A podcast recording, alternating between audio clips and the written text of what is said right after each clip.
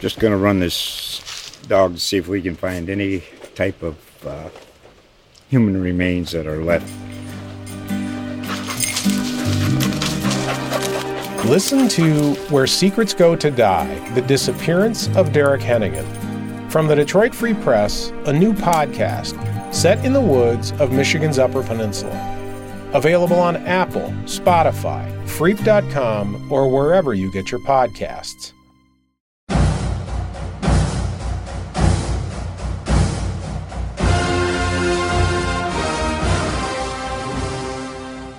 Welcome to a brand new episode of the Chiefs Wire podcast. I'm Ed Easton Jr.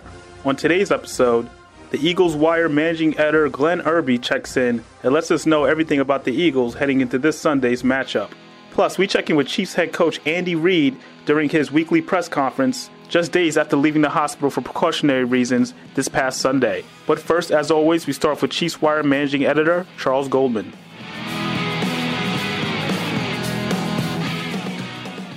Anything that stood out to you from the loss to the Chargers?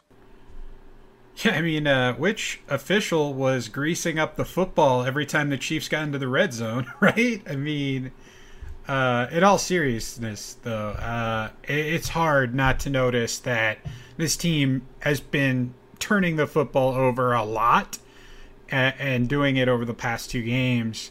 I mean, four turnovers in a single game with the Chargers, and and then you don't create a single one yourself, you're you're not going to win many games employing that strategy. So I think it, it's um, obviously they need to fix that, and they need to do it quickly. And for the most part, I think these turnovers have been rather fluky, save for the the Mahomes interceptions. I think that he's um, he's been pressing at times, and he feels he needs to put the team on his back. And you know he's trying to to make some of these plays happen when they're not there. And uh, I, I, think he needs to kind of take a, a step back and, and, reassess on some of those plays. The interception he threw, you know, where he thought that, that Kelce was going to kind of go outside and kind of threw that up and up and over, and Kelce was going the opposite way. And, you know, that, that kind of really took any chance that the Chiefs had to, to win the game off the table.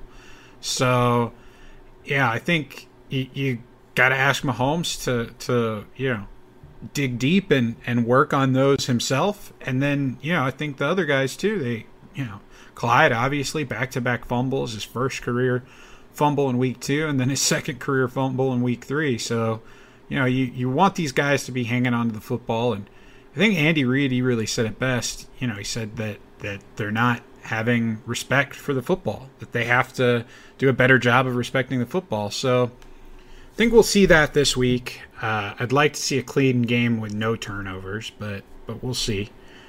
Um, looking across to the other side of the ball, I think uh, big issues with with execution really can be boiled down to poor communication. Right? Um, you look at some of the tape from last week's game, and you know the Chiefs are, are struggling ahead of the snap to even get lined up properly. And um, I think you saw a lot of the, the newness in the secondary show last week. I mean, Charvarius Ward it was out to start the game. Rashad Fenton gets concussed and was out for basically a full half of the game. So you essentially have two new starters in Mike Hughes and DeAndre Baker at corner on the outside. Then you have L'Jarius Sneed who's playing nickel, but – what he, he played like nine games at nickel last year? And and that's his first time ever playing nickel too right? He's never played this position before um, a- until now until the nfl so look these guys are all still learning the ropes. They're learning to play together. And uh, they're having to do it on the fly in these games and there's going to be some mistakes because of that especially if these injuries keep up. And you know right now it doesn't really look like Rashad Fenton's going to play still in the concussion protocol. And Charvarius Ward uh, was limited in practice on Wednesday. So um, it, it, it could be another week where you got a lot of new guys in there and they're really going to have to to work and practice this week to ensure that they don't have those same communication breakdowns. And also, I, will say this: um, I know that Charvarius Ward gets a bad rap for some mistakes here and there, but gosh, did the Chiefs miss his size against Mike Williams last week? I, I mean, Mike Williams, he went you know, over 100 yards, uh, over 10 receptions, had two touchdowns. And, you know, last season, 2019, Charvarius Ward matched up against him most of the time, held him to just two receptions for 76 yards. So I, I think that y'all need to put a little respect on Ward's name here and, and recognize that he's an important part of this defense, and they're missing him right now. Do you believe the Chiefs have dug themselves into a deep hole early to start the season? You know, I don't think it's really anything they can't dig themselves out of, right? I mean, we've seen them during the Andy Reid era handle worse adversity than, than what they're currently going through. Uh, they started with a uh, what one in five record in 2015, and then rattled off 10 straight wins to end the season to go to the playoffs. I, I mean, it, as far as the AFC West is concerned, they don't really have much breathing room right now. I mean, that could change if some other teams start dropping games, but uh, let's be real, the Raiders and Broncos don't exactly have the most difficult of schedules uh, ahead of them. So, uh, the Chiefs, they're going to have to get some wins against the Raiders, the Broncos, the next game against the Chargers, if they're going to gain any ground in the division. And it's going to be tough. Uh, but they've been in each of these past two games that they've lost. It, eh, somehow they've been in them. I'm not entirely sure. It doesn't make a lot of sense. They didn't really have any business being in the game against the Chargers, given the 4 0 turnover differential. But that just shows you that this team's sticking around. They're not they're not going to go out without a fight. They're not going to go quietly and once they get their footing, I still think they're the team to beat in the AFC. They've just got to uh, put their best foot forward, get some uh, good good practices in, and and uh, really they just need to get that first win out of the way. Hopefully, it's this week in Philly. Um, it, it it's it'll be looking pretty grim if it's not. What should the Chiefs expect from Josh Gordon after reportedly signing him to the practice squad? Well, yeah, it's not uh, not reportedly now. He is signed to the practice squad. He was out at practice on Wednesday. I think a lot of people are telling Chiefs fans to temper their expectations given Gordon's history, but uh, I'm happy to drive the hype train on this one. This guy is still a freakishly talented football player, six foot three, uh, 225 pounds, and he runs like a 4-3, 4-4, 40 yard dash. He's only 30 years old, and he hasn't played a lot of football lately, so he still has some tread on the tires there. Um, and just seeing some of the videos from practice on Wednesday, I mean, he's in great shape. His route running looks crisp. His hands were solid. I, I just think the big questions right now are can Gordon grasp the playbook quickly? And can he build any sort of a repertoire with Patrick Mahomes on the fly? And if you can do those two things, I, I think you could see him elevated via standard elevation as early as next week. I mean, they're playing the Buffalo Bills on Sunday Night Football. That's a must win game for Kansas City right now. If you lose to the Ravens, Chargers, and the Bills all by week five, well, it's going to make some things really tough in the AFC playoff picture. So, I mean, I, look, is Gordon going to solve all their problems? Obviously not. But this this is a talented football player. Uh, I think he's going to be uh, an asset on the outside. Uh, he can win in one-on-one coverage, which is something that, that Patrick Mahomes mentioned twice um, during his media availability the other day. So I think that's something that they were looking for, something that they wanted, something that they emphasized.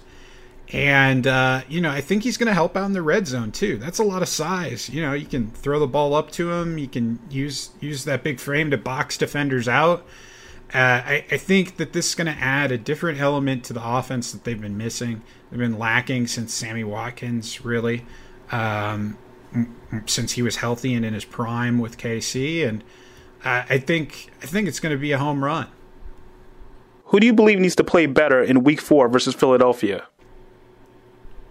I feel like uh, Lucas Niang. He had his first bad game, but going up against an athletic freak like Joey Bosa all day, that's going to happen. Um, Byron Pringle and Marcus Kemp, they struggled with drops last week, so they're definitely on my needs to play better radar.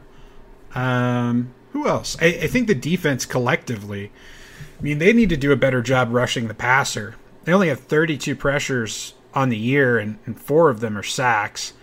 Uh, w- with the injuries to the secondary right now, I'm really looking for for that defensive line group to step up and find a way to pressure Jalen Hurts this week they, shouldn't have problems doing that given the injuries that the Eagles are facing on the offensive line. Starting right guard out, starting left guard out. Um, left tackle didn't participate in practice. You got two other uh, offensive linemen, Jason Kelce and uh, uh, another uh, interior offensive lineman, or no, excuse me, Lane Johnson actually even, uh, who were limited in practice.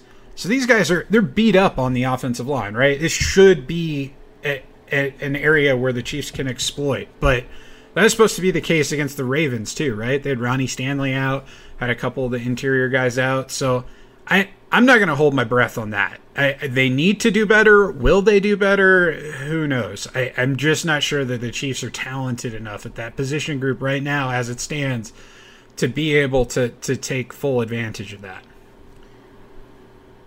But yeah, they need to play better. And as always, are there any particular stories from Chiefs Wire you would like to highlight from the past week? yeah, we have tons up on the website so far this week. It has been one of the busiest uh, weeks in recent memory. Obviously, there's a lot of stuff uh, looking at what has gone wrong so far on the offense and defense for Kansas City, contributing to the first loss, the uh, first two losses, excuse me. Uh, I feel like we've done an exceptional job covering the addition of Josh Gordon so far, but uh, I mean, there's just a ton of, of unique content about him, you know, joining practice squad, joining team, what have you. Uh, we've got a lot of preview content coming in the next few days for the upcoming game against the Philadelphia Eagles. Uh, so be on the lookout for all of that. As always, we appreciate you guys participating, uh, be it social media, reading on the website, tuning into the show every week. We couldn't do it all without you. You know what we say once we get to this part, don't you? Go Chiefs!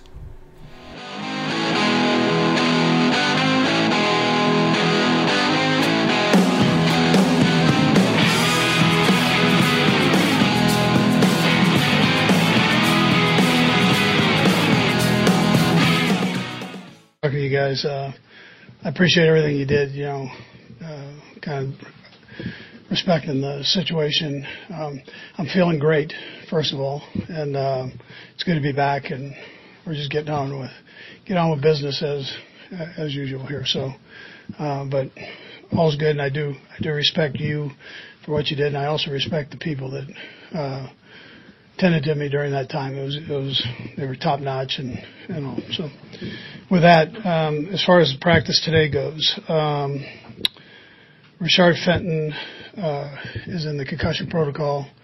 He, uh, he won't practice, um, he, he won't practice today. So we'll just see how he does here over the next few days.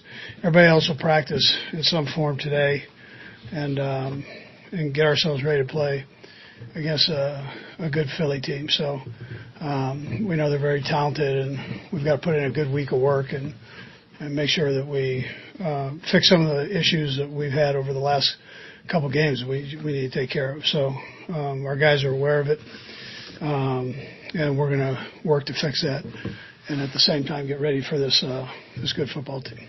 Anyways, with that, time's yours. What's, uh, what's the plan for Josh Gordon?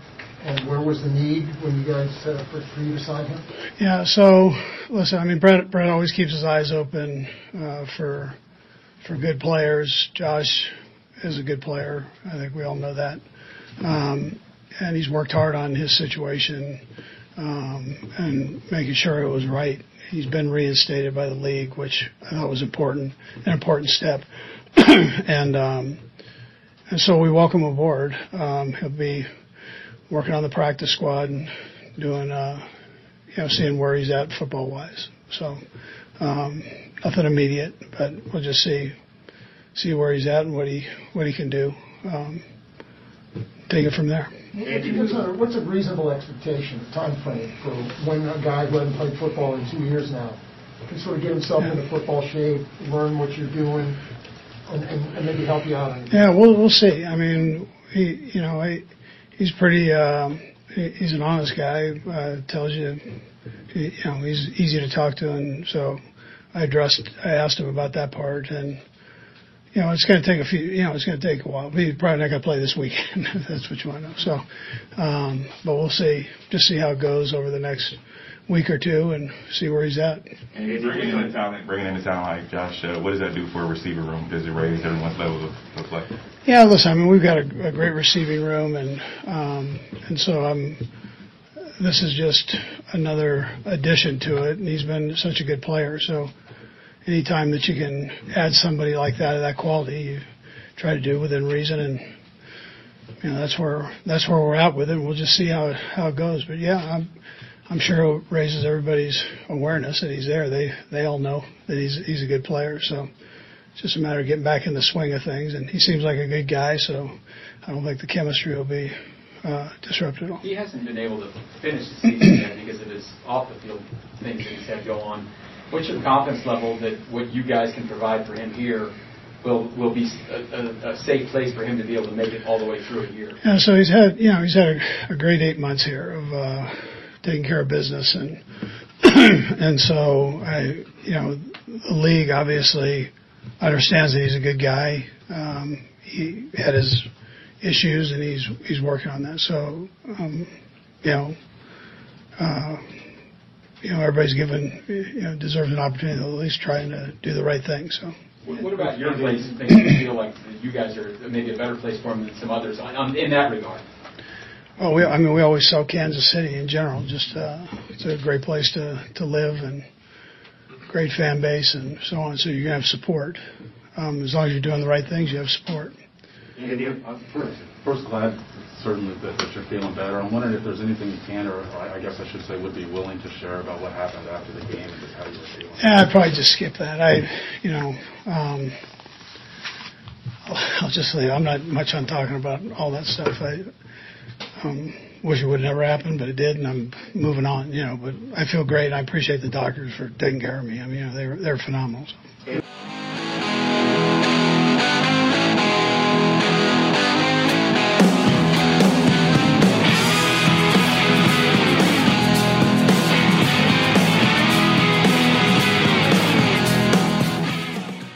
Hey, Glenn, thank you for taking the time to speak with us. Do you think the Eagles believe that they are contenders in the NFC East?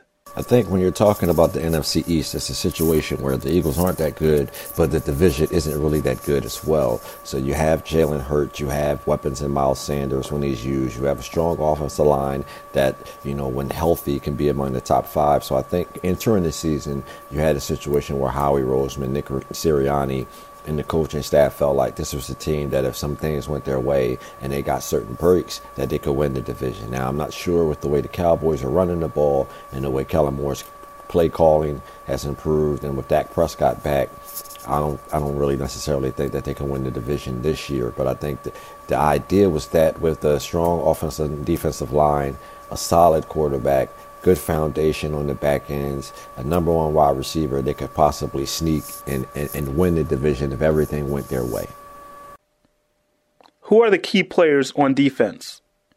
The key players on defense are, of course, Brandon Graham, who's out for the season with an Achilles injury. I think at defensive end, you'll have guys like Josh Sweat and Derek Barnett try to fill in. Milton Williams did a solid job last week against the Cowboys, but he's a rookie. You'll look for Javon Hargrave and Fletcher Cox to man the middle. I think for the Eagles to have any success this weekend, they'll need to be able to contain Travis Kelce. You have Genard Avery at the same linebacker position, but he's more of a blitzer. It'll be on Eric Wilson, Alex Singleton, Rodney McLeod if he's healthy, Anthony Harris, people like that to tune in to where Kelce is while still trying to keep up with Mahomes, Tyreek Hill, and things like that. You know, at cornerback, you have Darius Slay, Steven Nelson, Avonte Maddox in the slot.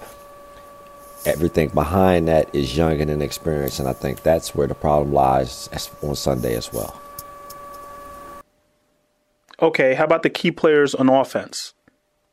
The key players on offense for the Eagles in week four starts with Jalen Hurts. You know, everything starts and begins with the quarterback. He'll have to be more consistent this week. Running back Miles Sanders only had two carries in week three. Look for Nick Sirianni and offensive coordinator Shane Steichen to make a, an, an advanced attempt to, to give him at least 20 plus carries this week to basically even out the run pass ratio at wide receiver. DeVonta Smith will look to break out after his opening week one performance. He struggled the last few weeks. Jalen Reagor look for the Eagles to target Zach Ertz and Dallas Goedert in a matchup of three of the NFL's you know high profile tight ends as well. And lastly, what is your prediction for the game?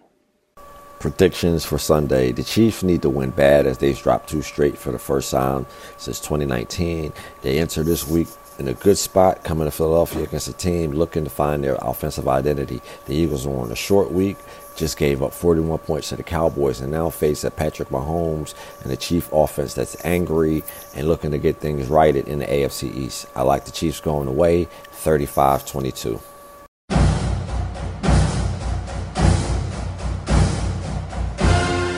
I would like to take a moment to thank Glenn Erby from Eagles Wire for stopping by and giving us all the details on the Eagles heading into this week's matchup. And as always, a reminder to make sure you're following us on social media at the Chiefs Wire on Twitter and uh, share your thoughts on what's going on with the Chiefs this week. Thank you for tuning in to the Chiefs Wire podcast. I'm Ed Easton Jr. Catch us next week.